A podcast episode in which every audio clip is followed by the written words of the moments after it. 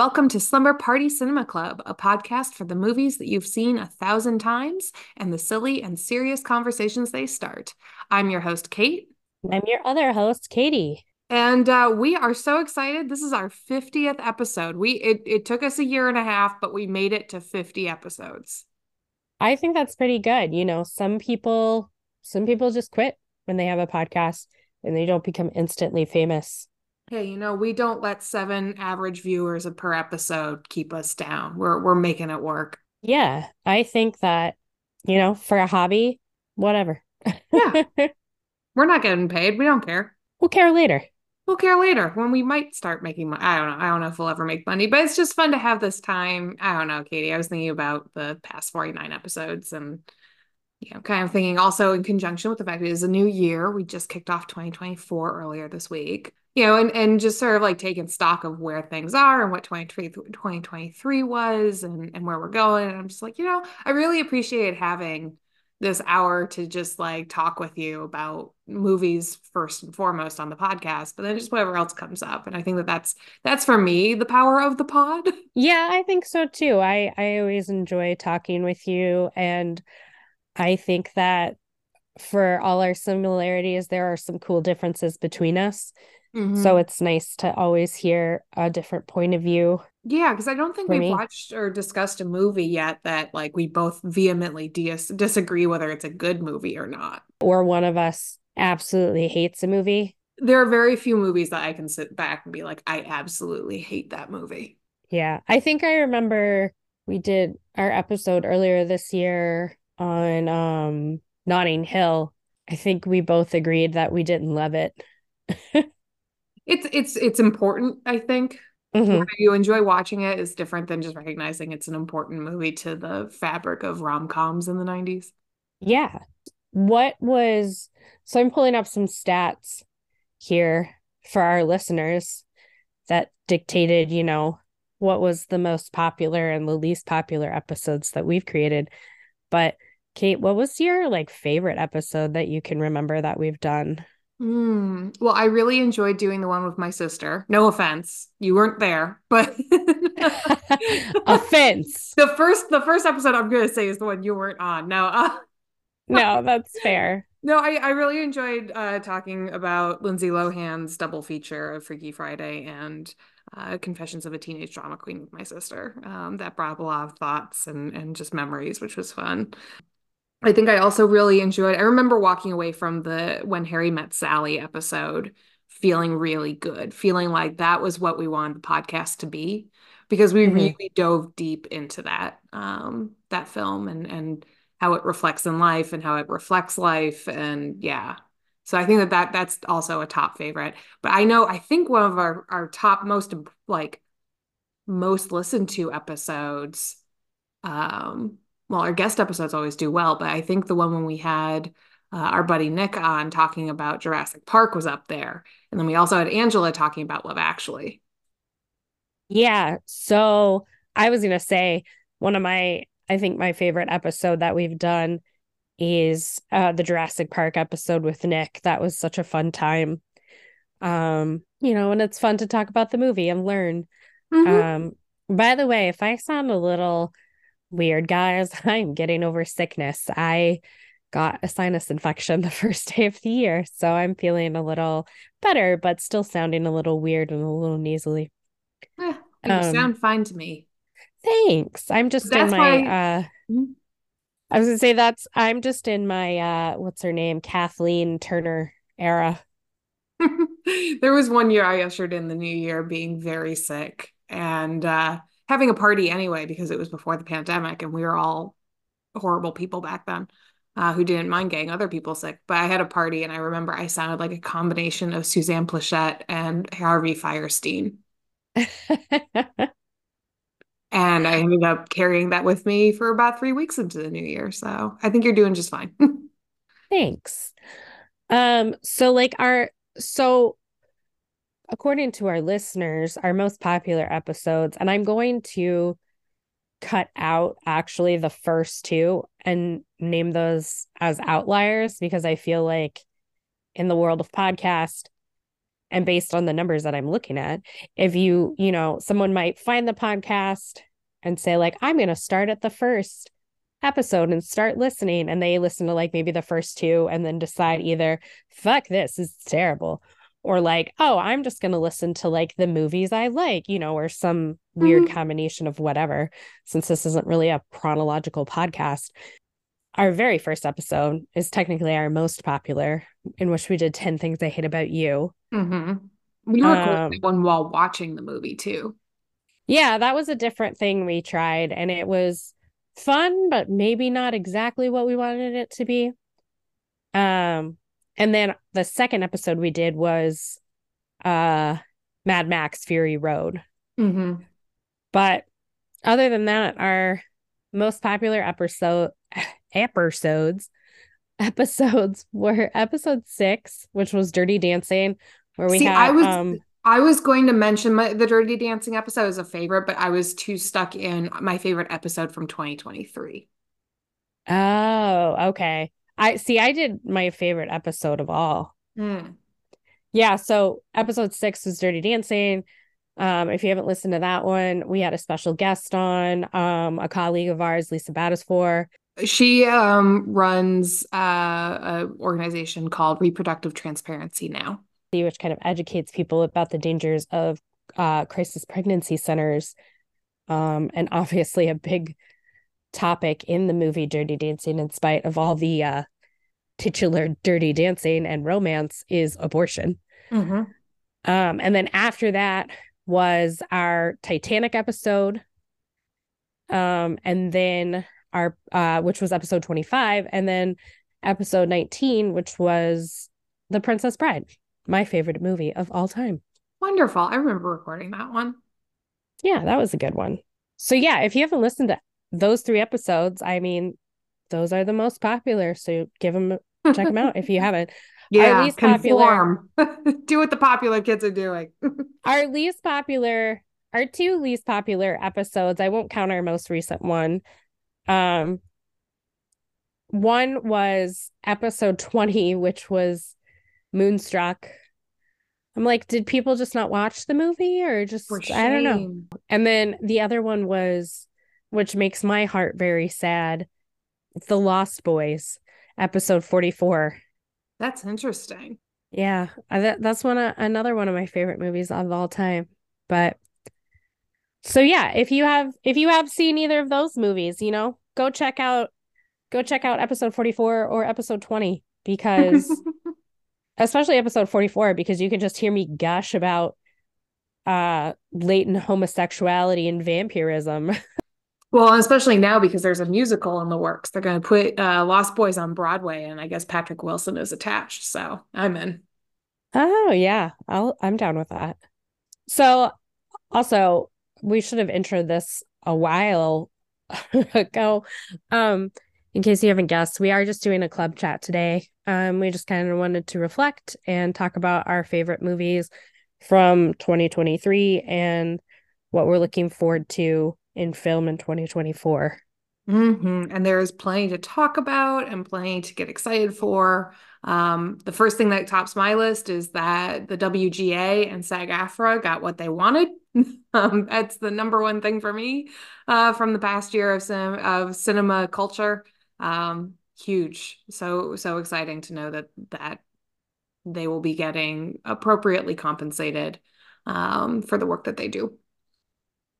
Yeah, and one of the um the bits of that whole like strike contract renegotiation um that stuck out to me that was not like money or compensation related was um on the SAG in uh, the requirement of intimacy coordinators on set. Oh yeah. Um, which our listeners may or may not be familiar with what an intimate intimacy coordinator is or what they do.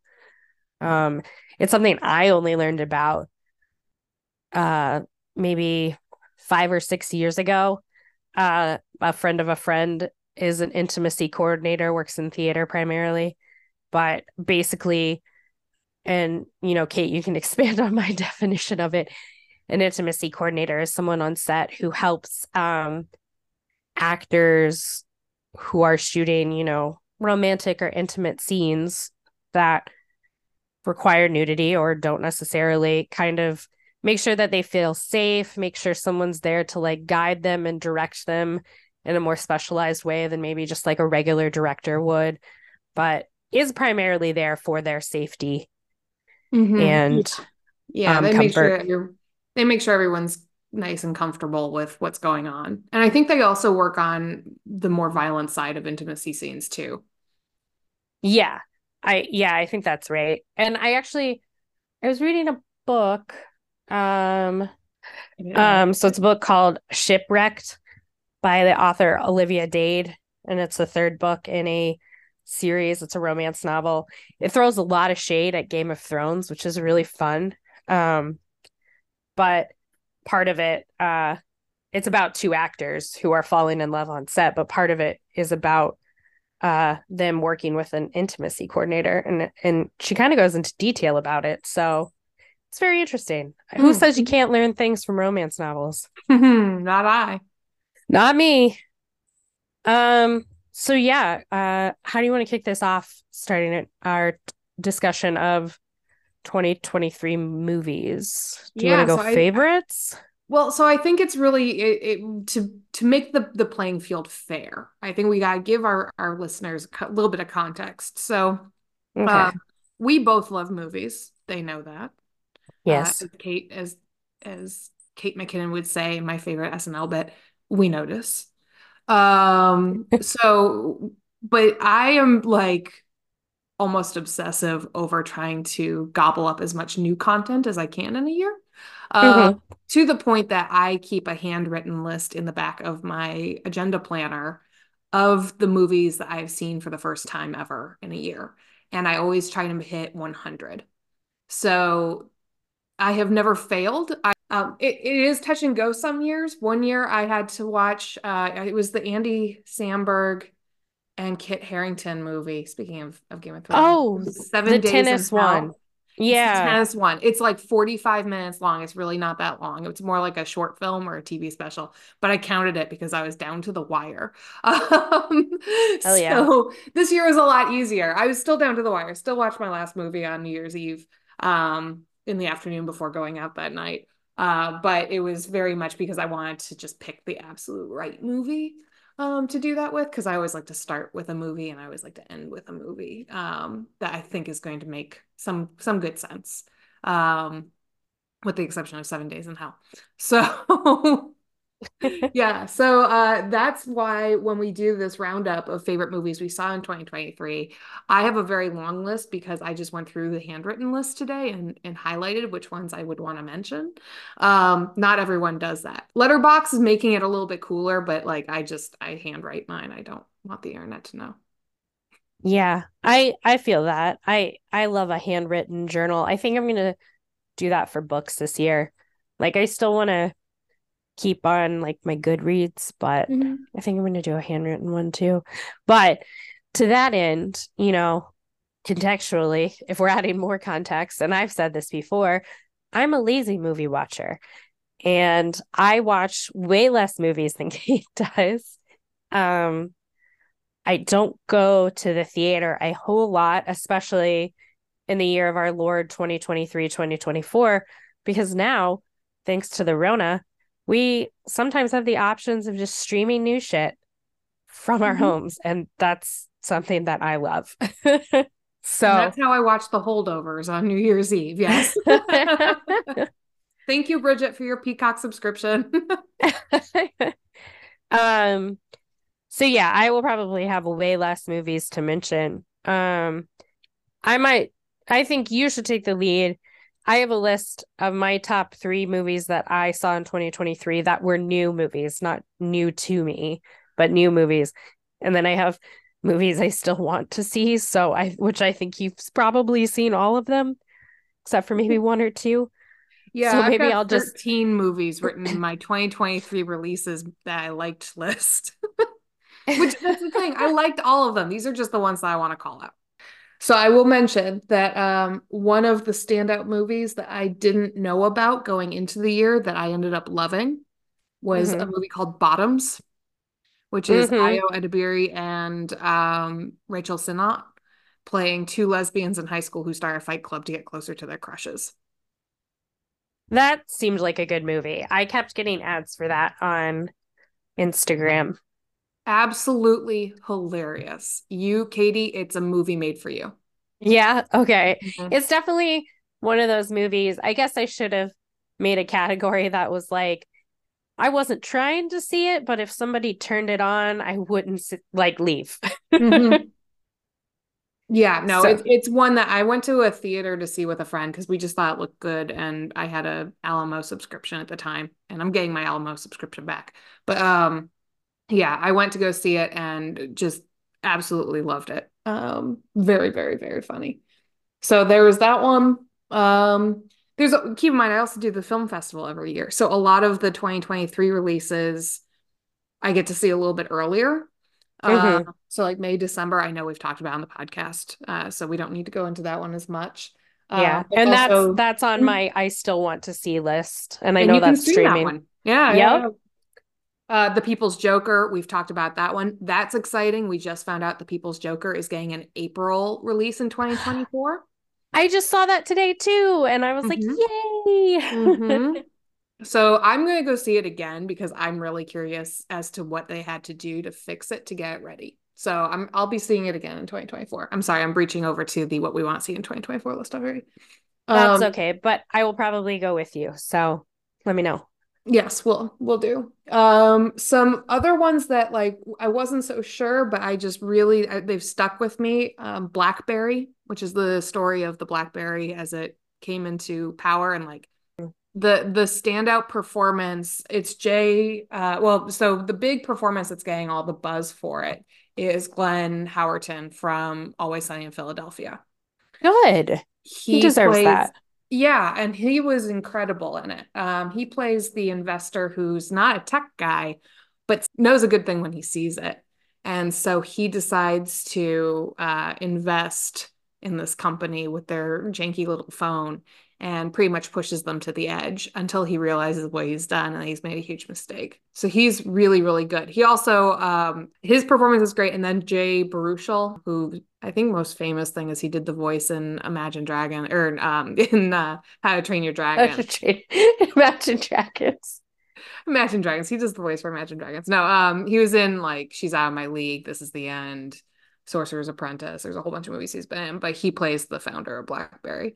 Um, but yeah, it's uh, that was one of those like we've got this trend of movies coming out where it's like, remember this thing that no one does anymore or has anymore? Here's the story about it. So like they did a movie about Beanie Babies, which I still have to see. Um, they did a movie about uh, I think they've got one coming up about the Rubik's Cube. I could be wrong. They've got the movie Tetris that's on Apple. Still haven't seen mm-hmm. it. Um, this fits right in that category, but it's the one I think really just sort of stuck because it is such a ridiculous story. Yeah, that was a big trend this year was a lot of those like this is how this thing or this is the history of this thing that is like an everyday thing. Mm-hmm. Um yeah, because I remember Tetris, which I didn't see, but I thought looked cool, and like Air, the oh, story oh, yeah. about like yeah. Air Jordans. And I, even going back, I mean, no one really liked it very much from what I could tell, but um, I think it was David O. Russell who made the movie Joy, which was about the woman who made the one Wonder Mop, and it had Jennifer Lawrence in it right before she retired from acting for a short. But oh yeah, I do remember that movie. Mm-hmm. So another another interesting one, and then even um, Netflix did a story on Madam Walker with I believe Octavia Spencer. Um, mm-hmm. It was the story of the first female uh, millionaire in the country. Mm-hmm. So I've got those on my list. There are other ones. I mean, I could just like random, like just shoot them off. Cocaine Bear was stupid but funny. Past Lives was heartbreaking. Uh, there's a French film called The Taste of Things, which will probably be up for an Oscar this year. Go see it; it's beautiful. Um, Spider-Man Across the Spider-Verse. Uh, fuck the production, the production team that like made all those people stay and work the hours they did to get that movie out the door, but also yeah. that movie was incredible. Oppenheimer and Barbie, a lot to handle in one day, but both great movies. Um, I just saw Poor Things, which was very much toward the top of my list for the year. It is strangely a feel good film for the holidays. Mm-hmm. Wait, I have two things I want to say about that movie. mm-hmm. having not seen it. So, one thing I saw this tweet, and I guess this is a PSA that I'm passing on to others. Uh, it was this girl tweeted, No one told me not to see poor things with my dad. Yeah, don't go see poor things with your parents. Don't go see Saltburn with your parents. Yeah. This is a I... PSA from me to you. Watch the holdovers instead. I I haven't seen Poor Things. I don't know if I will see it. Um, I was curious enough about it from the trailers to kind of like read about it and see what was going on. And it sounds like a very feminist film in a lot of ways. It but is. I think um my skepticism comes from like I'm always skeptical about like quote finger feminist films that are not written by women. Mm, mm-hmm. Written or directed by women. Um so what do you think after I mean, ha- I, being the person in the group that has seen it? Yeah, I I can understand that. Um but I know also that I've read some beautiful coming of age books about boys that have been written by women. Okay. So I've got to give it some, you know, some balance there. The other thing is that Emma Stone was extremely instrumental in the way that film turned out. She had okay. a huge part in determining what Bella was going to do, what she was going to say, how it was going to look. And I think that that helps too, that it wasn't just here's the script, read the lines and be a good little actress. It was very mm-hmm. much she's worked with Yorgos Lanthimos before. She's worked with Tony McNamara before. They know her. They've got a good partnership.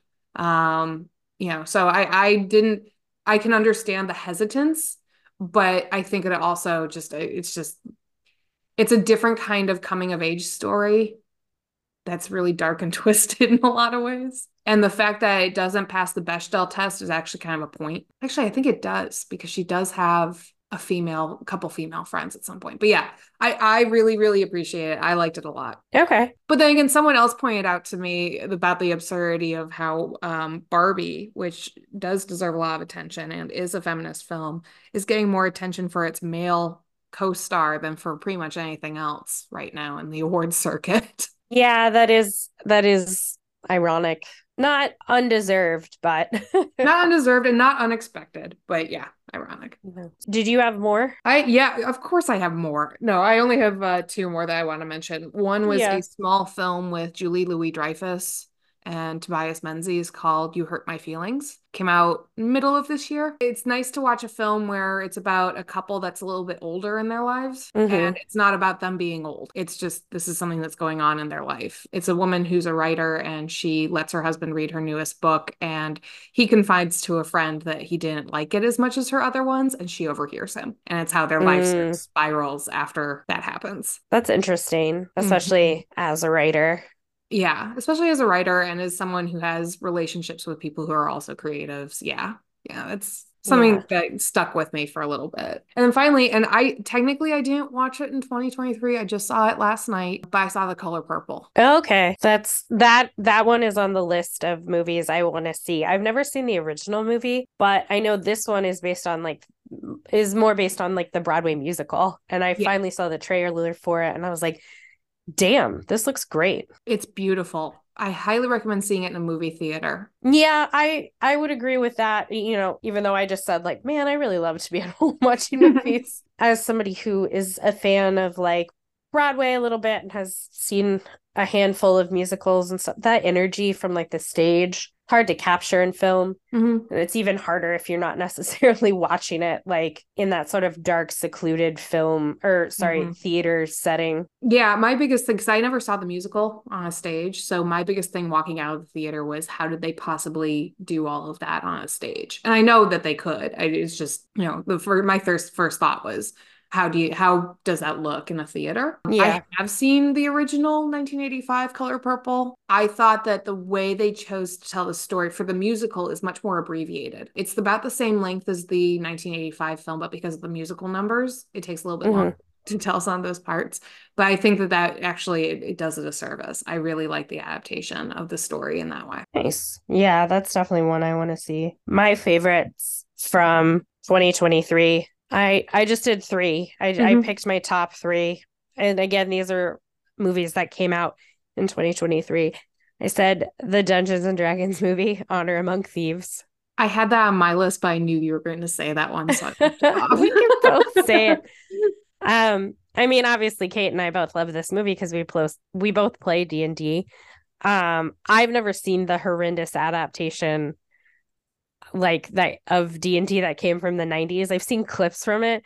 It so does not hit the mark. Or this adaptation came out at the time it was supposed to come out because I don't think that a movie like this could have come out earlier and people would have enjoyed it or understood what the hell was going on. Mm-hmm. But it's just you know, we went to go see it with a bunch of members from our D&D group and we were all like, "Mhm, yep, that's oh, and that's like when you do this in the game and the way it's it was acted, the way the script was written, it felt like a real D&D session. The fact there's just... a character that's called Jarnathan, which is just clearly a DM struggling to come up with a name for somebody. yeah. Or like you can tell certain things are sort of like based on dice rolls. Like it doesn't feel like we just told a fantasy story and called it D&D. You know what I mean? Mm-hmm. Which is mm-hmm. kind of more or less what the original film was doing. Um not that that it that that was its only problem. My other mention was Barbie, of course. Mm-hmm. Fucking amazing. And we did an episode on that. So I'll not gush again. You guys can go listen to that episode. and my third movie of the year was a movie that came out on Amazon Prime called Red, White, and Royal Blue. Oh, which... I forgot about that one. Did you watch that? No, because I've never read the book. Oh, okay. I mean, you don't you don't necessarily need to, but the book is fantastic too. So yeah, as Kate mentioned, uh, Red, White, and Royal Blue is a movie adapted from a novel of the same name by an author called Casey McQuiston. It is a romance, not a queer romance novel that sort of takes place in a slightly alternate universe where the Prince of England and the son of America's first female president are initially bitter enemies and then do my favorite thing, which is become lovers. and it's a very sweet, amazing romantic comedy. There are a lot of changes from the book, but I I was pretty far separated from when I read the book to when I watched the movie that I didn't notice so many of the changes that it interrupted my enjoyment of the movie. And like the changes sort of made sense. It was things like side characters didn't necessarily get as much screen time as they did book time, stuff mm-hmm. like that. But it's just such a good movie. The way it's, I'm trying not to like just absolutely gush. The way it handled a romance between two men, like, I think it's moving us forward when it comes to like queer romantic comedies. Like, I hope that this is like a door opening to those movies becoming more popular, to us seeing more queer characters, you know, mm-hmm. fall in love and bang on screen. Like the way they do the sex scenes is just like brilliant and so different than the way like other films with like queer relationships in them have done them it's just it's really good there's a lot of discourse you can read online about like what they do so well. Um mm-hmm. and the actors are amazing. Oh my god the two leads they have so much chemistry and they're just so cute to watch together. So yeah you should see it. We can we can always watch it together if you want. I'll let you borrow my book. Everything's yeah, amazing. I, I think one of the things i was most impressed by that is that honestly i had i had heard the title red red white and royal blue before but i had no idea what it was about. Mm-hmm. and honestly until like the the poster came out and it was the two knees that were like right next to each other, I was like, oh, it's a gay romance. I didn't know that. But it never felt all all respect to the the cast of bros and the work that they did. But honestly, like that movie was made very loudly as we're going to make the first gay rom-com. And it wasn't that it turned me off of it. It was just i felt like i didn't need to see it because i knew what it was going to be already. Mm-hmm. and i like the way that red white and royal blue and in some other movies too. There's one daniel levy put together a movie called uh oh god what is it called? It's coming out on netflix this weekend. Good grief? Good grief. Yeah. Thank you um, yeah. Dan Levy put together a movie called Good Grief, and that one looks beautiful, and I will be watching that one. There's um, All Us Perfect or All of Us Strangers with um, Hot Priest and Paul Mescal. Mescal, sorry, I just learned his last name is pronounced Mescal. Um, you know, that are, you know, dramas that are based off of gay relationships, but not because they're gay relationships. And I'm I'm really looking forward to seeing more content. Like you said, it's a romance and it just happens to be two men. It's not being yelled and screamed from the rooftops as this is a romance about a whole bunch of gay men. Yeah. And like part of the plot is like these two men exploring their sexuality. Like, I don't want to give too much away, mm-hmm. but it's like one of them is not just gay, but bisexual and sort of figuring that out. One of them is like not out to their family. Mm-hmm. And also they're two public public figures. So that's weird to navigate. And like I've also read other um, you know, royalty falls in love with an American, you know, books and movies. Like, you know, Hallmark loves that shit. Mm-hmm. And it also, you know, they're also having the same problems that those straight couples are having. Like mm-hmm. maybe, you know, one's an American and the other one's not. And, you know, just like, oh, I don't know, in real life, uh mm-hmm. Prince Harry mm. and Meghan mm. Markle. Yeah, I was gonna um, say, where have we seen this before? yeah, like navigating, you know, those issues of having like a public relationship and also you know, being queer because like as a progressive as we are, you know, and how we're sort of becoming more desensitized to the like, oh, that person's gay, like Mm-hmm. you know, we still gawk a little when yeah. someone famous comes out of the closet. So yeah, those were my three. And one thing I do want to share, I wrote this in my notes is my 2023 plot twist. Mm. I only saw one Marvel movie this year. Is that the plot twist? Yeah that I only saw one. I thought you were going to say that, that that that Marvel movie you'd seen had the best plot twist. No, no, no, no, no. Plot twist of my life, of my movie watching life, was the fact that there was like three Marvel movies that came out this year, plus like a handful of shows, and I watched one of them and it was Ant Man Quantumania. Thought and it was see, great. And and see, that's such a plot twist too, because we were riding high. I mean, we t- we tweeted about going to see Creed three together because we were just Ugh. going for Jonathan Majors, and that is yet another huge plot twist. Huge plot twist. Which you know, and if you guys aren't uh, catching up or caught up, that kind of sort of came to a close a little bit. You know, within the last few weeks of 2023, where Jonathan Majors was like convicted and he was ultimately fired from Disney and Marvel. So we won't be seeing him as Kang the Conqueror again, or if we'll ever, who knows if we'll see the character again, if they're going to recast, you know, that remains to be seen. Maybe talking about. Uh, Doctor Doom is the next big one. Yeah, maybe like shifting focus to a different villain. This is my but- unpopular opinion, but I think Marvel needs to stop making movies for about eh, seven years. I'd be fine with that. I mean, I'm glad they're shifting over back to hopefully quality over quantity, but I think maybe we're seeing like the way that like a comic transfers to film where it's like in comics and this is sort of secondhand experience knowledge I have because I'm not a huge comic reader but obviously you know my partner is and like the fact that in comics you know characters get rebooted and like refreshed and you know reimagined all the time and they're just sort of like evergreen within their stories whereas like movie watchers are maybe more used to like following a character through the story arc. At least this is something i've noticed with me. Mm-hmm. where it's like and maybe it's also like the romance novel reader in me or like the fantasy novel reader in me where i'm like i'm i'm used to watching like a hero's journey journey and getting like a happy ending. And like I know it was very sad for me to see like Iron Man's ending after Endgame. Mm-hmm. Like the fact that like, you know, I've watched Iron Man and loved him since 2008. I've seen him rise and fall and rise again. And then to know that he died in the end is like very disheartening. But, you know, his story did have a conclusion, whereas it doesn't necessarily feel like other s- character stories are having conclusions like they're sort of just getting stretched out further and further. Like i would say thor is one of those. Yeah thor i feel like got a fresh breath of air put into it because taika waititi did thor ragnarok. And yeah for then sure. he came back for love and thunder. And whatever magic was put into the first waititi thor movie was left out of this one.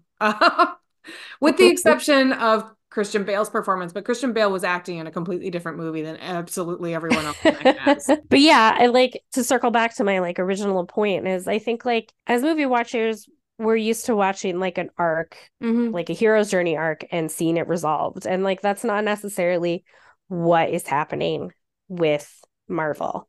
Mm-hmm. Like everyone's just sort of going on and on and on and on and they're mixing new characters with old characters so then we're not seeing like the new characters enough and the old characters feel like tired. It's just yeah it needs they need a minute. But mm-hmm. yeah i only saw ant-man quantumania i thought it was great. Like i loved it. I know the last I mean, basically, all the Marvel movies now are getting lackluster reviews, and I think that a lot of it is has to do with what everyone has sort of deemed as superhero movie fatigue. I think so. But, I think you're right. But it is also that, like, yeah, they went for quantity over quality. Oh, I mean, I've heard the Marvels is great, but my biggest hangup on going to see it was I hadn't watched Miss Marvel yet. It, it, for me, I think where I'm coming, it's not even superhero fatigue. It's it feels like everything relies on everything that came before it. So you can't miss any mm-hmm. of the mm-hmm. series that have come out already. And who has time for all of that when there's so much other content that I want to watch? But then it also feels like at the end of every single movie, it's just another ad for the next one. Yeah, I kind of hate that too. Like, or it's like that, plus it's like, here's a cameo of a random ass character that nobody's going to know unless they like read one issue mm-hmm. of a mm-hmm. comic that came out 20 years ago. Exactly. Or 30 um, years Eternals, ago or 40 years ago. Yeah, Eternals did it with uh, Harry Styles at the very end. Uh, Thor: Love and Thunder did it with Brett Goldstein showing up as Hercules at the end. No clue when that movie's going to be coming out. Um, Let me just say though, Mm-hmm. The Harry Styles thing, I think, is re- less about that character and more about like, look, we've got Harry Styles in the MCU now. Styles you know, I think you're right. I think because yeah, I, I I can definitely see that. But I mean, like even like so, I only saw if we want to count Spider-Man Across the Spider-Verse as a Marvel movie, which it kind of sort of is. Then mm-hmm. I saw because I saw Guardians of the Galaxy Volume Three. That one even was supposed to be the farewell to that group and in the end they come up with peter quill will return and i'm just like but i thought this was the end like it right it's like spending all the time being like finally i'm at the end of the book series and then it's like oh no i'm gonna write another one like yeah and that's the other thing i was gonna say yeah i guess if you count across the spider verse i saw two movies mm-hmm. and it was fantastic but yeah and like i know with guardians of the galaxy guardians of the galaxy that first one was really what brought on my MCU obsession. But now I'm like, I have my own personal feelings about Chris Pratt. So I'm like, I don't even necessarily want to see more Guardians of the Galaxy in spite of my love for all the other characters because I'm just like, I don't want to watch Chris Pratt in more movies because I also hate Star Lord now. but yeah, we'll see. Also, side note, Ms. Marvel was great. I need to, I need to watch that. I need to watch that. I need to watch um uh She-Hulk. I need to watch the second season of Loki. Yeah, I haven't watched the second season of Loki, but I know everything that happens. So that's like that's the other thing. If I if I may go on another tangent for a moment. Sure. Just like shows and content in general, it's like, oh yeah, Loki. I I want to watch that. I love the first season. Like I love Tom Hiddleston. I love the character. I want to see how everything ends up. But it's like because we're in this day and the age of like everything comes out so fast. It's like if you're not watching it while it's happening, the enjoyment goes down because it's like, one, you can't really be a part of the kind of fast paced social media conversation that happens around it. Mm-hmm. And two, it's like you'll definitely already know what happens. So you don't even need to watch the show anymore. I can totally relate. Yeah. And and it is like you see series that are coming out or even movies too. Um, if we want to stay in thing with the podcast, that it's like, okay, do I want to see this the minute it comes out because I'm worried it'll be spoiled for me? Or is this gonna be something that's pretty innocuous, so it's pretty safe? So for example, when well, for a while there, uh, Succession, Barry, and Yellow Jackets were all on in the same weekend. So my TV, my TV schedule was packed, and those mm-hmm uh, Yellow Jackets towards the end, not so much, but Succession and Barry, it was their final seasons. And I knew if I wasn't watching it the night it aired, I would get spoiled. Uh, yeah. So I would Sunday night appointment TV, like HBO designed it, uh, mm-hmm. I would be in front of my television on Sunday nights. Um, same thing with White Lotus at the end of of 2022 as, as well. But um, yeah, so in in movies, yeah, it, it is one of those things where it's like. Uh, if I don't go to see Guardians of the Galaxy 3 opening weekend, I'm going to probably find out who dies like within three days of the movie yeah. released. And I don't want to know that. But then there's times that it's like, well, I don't really care if anyone spoils Ant Man Quantumania for me. Yeah. yeah. It's not even so much like spoilers that bothers me. I guess it's just like, I don't know. It feels like a chore to maybe sit down and watch like five, six, seven, eight hours of like a television series. Mm-hmm.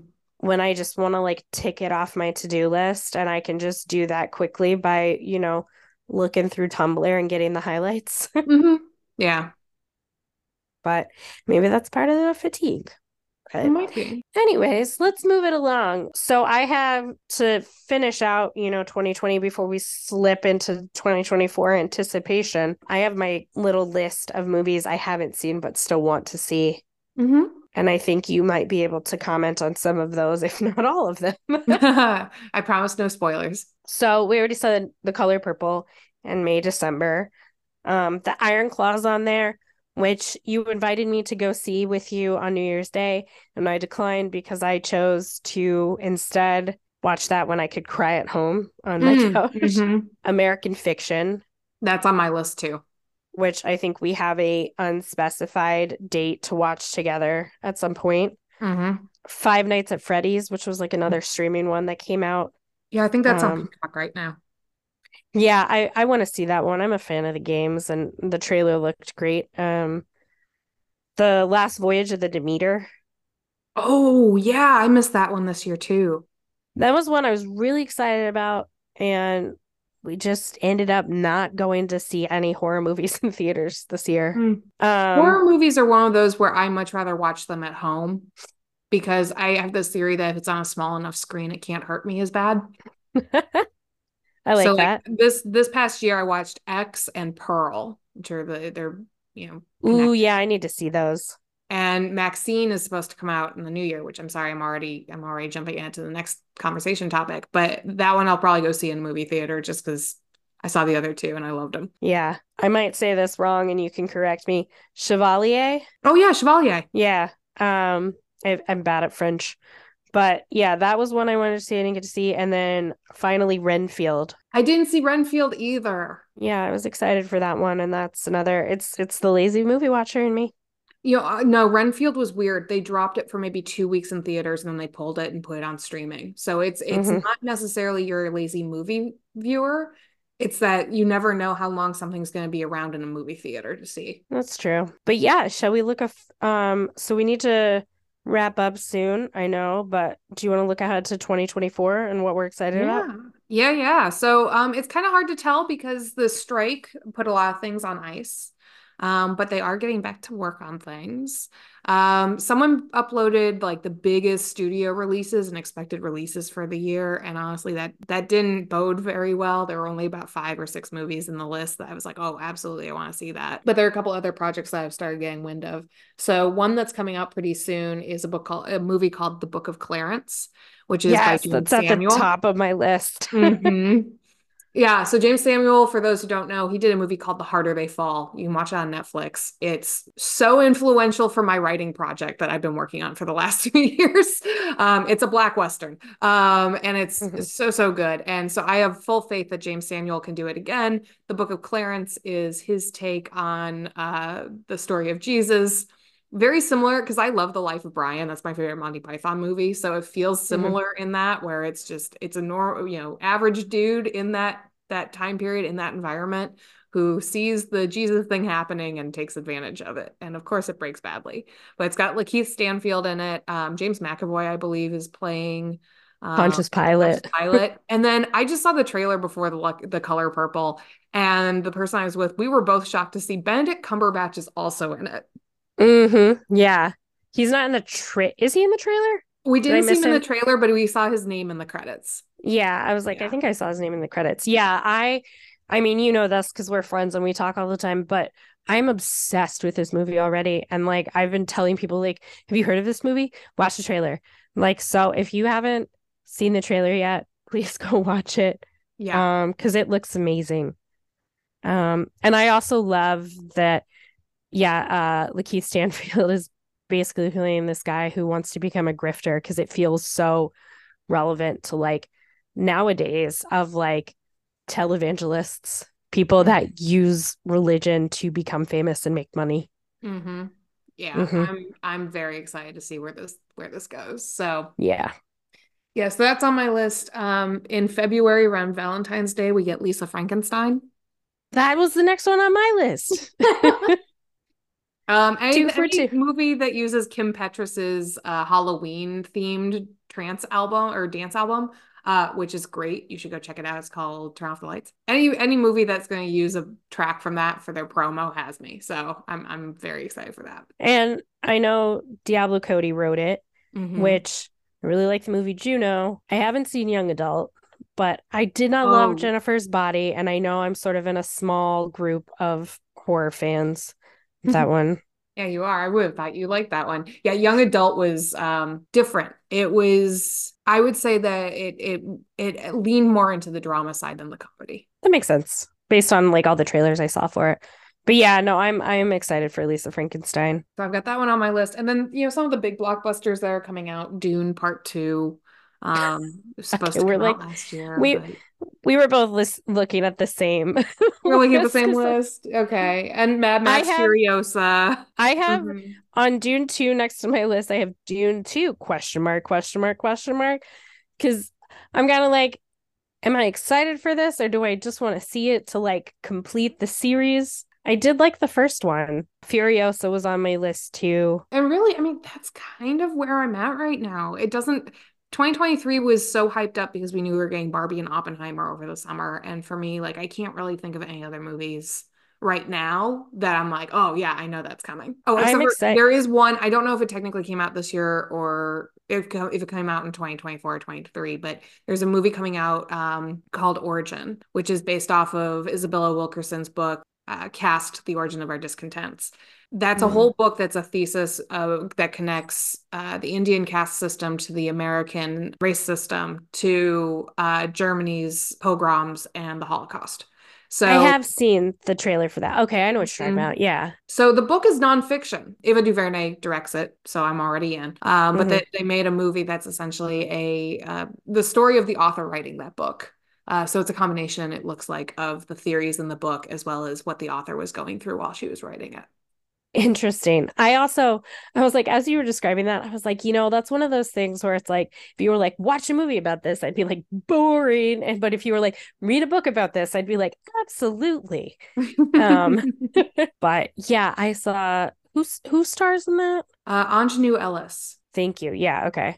And Jon like- Bernthal plays her husband. Jon Bernthal. Yeah, because I saw it on Jon Bernthal's Instagram and I was like, hey man. Mhm. Um, I was like, oh, it's kind of nice to watch him not play like someone who's fucked up. like he looks sweet in the trailer. I don't know. I have uh on my list also I have like four additional movies. Two of them have question marks next to them, similar to Dune. Uh, but one of them that doesn't have question mark is Deadpool 3. oh, damn, we are getting that this year, aren't we? Yeah. No tra- no trailers yet. A couple set photos have leaked, no official title.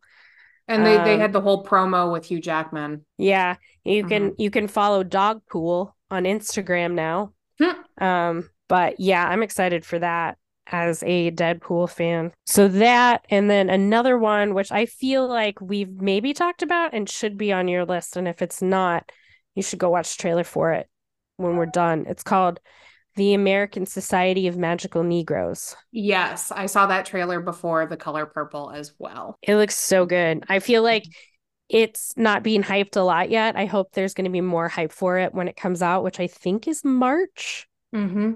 So maybe we'll start to see a little bit more of it, but it looks very good. It's got a stacked cast in it. It looks like, you know, kind of a funny Kingsman style satire movie. And then, so the last two on my list that I have question marks next to uh, is Joker colon Fale Dua Fale Du again. Do. Folie à Deux. You think. I I know how to say that as a Fallout Boy fan? I put question marks next to it because I still have not seen the the first uh Joaquin Phoenix Joker movie. Okay. Also, my interest mostly is Lady Gaga. Mhm. So I can tell you what what's fascinating about that one is that I did see the first Joker. I needed a drink afterward so bad. Um because it, it's it's a movie. Um I was not a fan a of it. movie. I, I, I didn't like it all that much, quite honestly. Um, but the Folia do what's fascinating about the way that the decisions they made, it's going to be a musical. Yes, that too. I'm fascinated by that because it's like they heard, they saw who the original audience for the Joker was and what they loved. And they said, well, great, we're not going to do any of that in the next one. Because the, the original Joker is very masculine forward. It's very much hmm incel, the origin white male story. rage, white male rage. Yeah. Have you seen that SNL Yes. skit? Yeah. I love about the Joker. so much. So it's very much that. So now the ne- the follow up is going to be a musical starring a massive pop star who is a fe- Mhm. feminist icon in some ways. Yeah, whose whose fans are the gays and the girlies. And so they're making the movie for the gays and the girlies now, and I'm very excited to see what comes of that. I've seen some Yeah. photos; they look good. Yeah, yeah. I'm interested. They got me. Um, but you know, question marks. And the other final movie that I am anticipating, but I have question marks because I, we don't know a lot about it other than like there are some returning actors and it's gonna be animated, is the Lord of the Rings film, The War of the Rohirrim. I had no idea we are getting another Lord of the Rings film. Yeah, so it's going to be animated. Miranda Otto will be back as Eowyn. So I'm I'm guessing that it's taking place in the Peter Jackson sort of universe of Lord of the Rings. I watched all those movies. Love the original trilogy. Hobbit was fine. I liked Rings of Power, even though technically we've sort of established that that takes place in its own weird sort of fan fiction esque world, but I still liked that. So yeah, I'm I'm intrigued. My anticipation may increase or dwindle based on you know the more we find out about the movie. But yeah, but that's not coming out until like December of Yeah. this year. So Okay. so yeah, you know, I do want to add two more um, that are dumb, but I'm gonna have fun watching them. Okay. Uh, we've got Argylle coming out in February. You said Uh-huh. Kingsman, and that's what made me think of it. It's another Matthew Vaughn film. Mm. That has Henry Um, Cavill in it, right? Henry Cavill, Sam Rockwell, Dua Lipa, John Cena. Yeah. Oh, that sounds fun. I haven't watched Yeah. the trailer for this yet. Oh my goodness. I thought you had. Oh, no wonder you're not excited about this. Yeah, it's about a um romance action writer who is kind of stuck in what she's going to do for the next book. She has no idea where the series is going and ends up in the middle of an action movie essentially. Uh, Oh shit. Yeah, this doesn't does sound realize like what she's me. been writing is real. Yeah. Oh my god. Okay, this does sound like me. All right, I'll have to go watch this trailer when we get done. hmm So that one's on the list, and then Fall Guy Fall Guy with um with Ryan Ryan Reynolds Gosling. Ryan Gosling. Yeah. Yeah, I was reading about that one earlier because I saw it on a list of anticipated movies, but I haven't watched the trailer for it, so I have no idea what's going on. That one's another one where it's going to be dumb, but it's going to be fun. Yeah, that's like another one of the like that's a summer blockbuster that's coming out, right? Yes. Yeah. Yeah. So, or early, yeah, probably May or such. Yeah. Yeah, maybe Ryan Gosling will sort of be replacing Tom Cruise as the like, this is our blockbuster action star because I've never liked Tom Cruise. I think it's Um, more than one person to replace Tom Cruise, is that quite honestly? yeah, Ugh, that could be a whole episode. That is uh, definitely an episode we can do in the future. We do have plans. Uh, we will be bringing you an episode, um, not every week, but most weeks of 2024. So if any of those movies sound interesting to you and you want us to do an episode on them after they come out, we usually wait a couple of weeks to make sure we don't give any spoilers. But yeah, we're happy to to do an episode. Um, we also take requests. So if there's something you want to hear us talk about, uh, make sure you follow us at SP Cinema Club on Instagram. And if you liked our episode from a couple weeks back with Angela, uh, her and I have already planned our, her next guest episode. Fantastic. I had no idea. This is me Yeah. about this. I'm loving it.